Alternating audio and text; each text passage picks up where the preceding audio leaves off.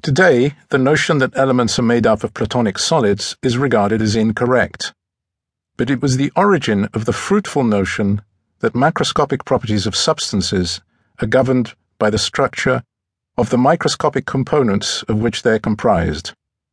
These elements survived well into the Middle Ages and beyond, augmented with a few others discovered by the alchemists, the precursors of modern day chemists. The best known goal of the alchemists was to bring about the transmutation of elements.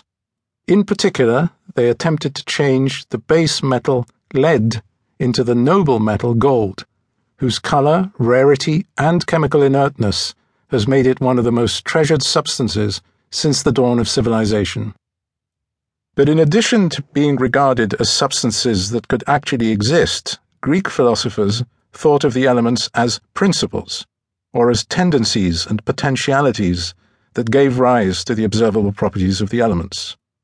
This rather subtle distinction has played an important role in the development of chemistry, although these days the more subtle meaning is not very well understood even by professional chemists.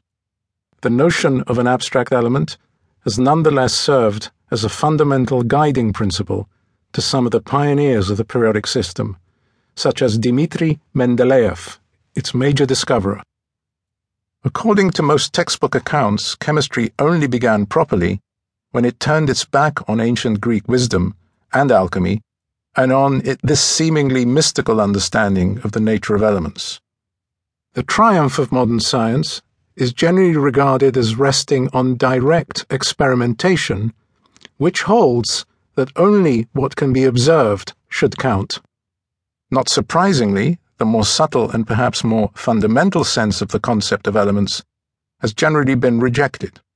For example, Antoine Lavoisier took the view that an element should be defined by an appeal to empirical observation, thus relegating the role of abstract elements or elements as principles. Lavoisier held that an element should be defined as a material substance that has yet to be broken down into any more fundamental components.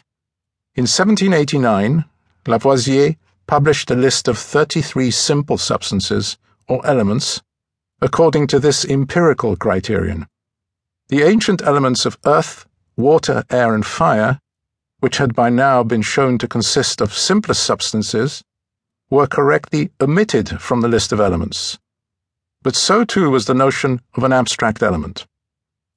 Many of the substances in Lavoisier's list would qualify as elements by modern standards, while others, like lumière, or light, and calorique, or heat, are no longer regarded as elements. Rapid advances in techniques of separation and characterization of chemical substances over the forthcoming years would help chemists expand this list. The important technique of spectroscopy, which measures the emission and absorption of various kinds of radiation, would eventually yield a very accurate means by which each element could be identified through its fingerprint. Today, we recognize about 90 naturally occurring elements. Moreover, an additional 25 or so elements have been artificially synthesized.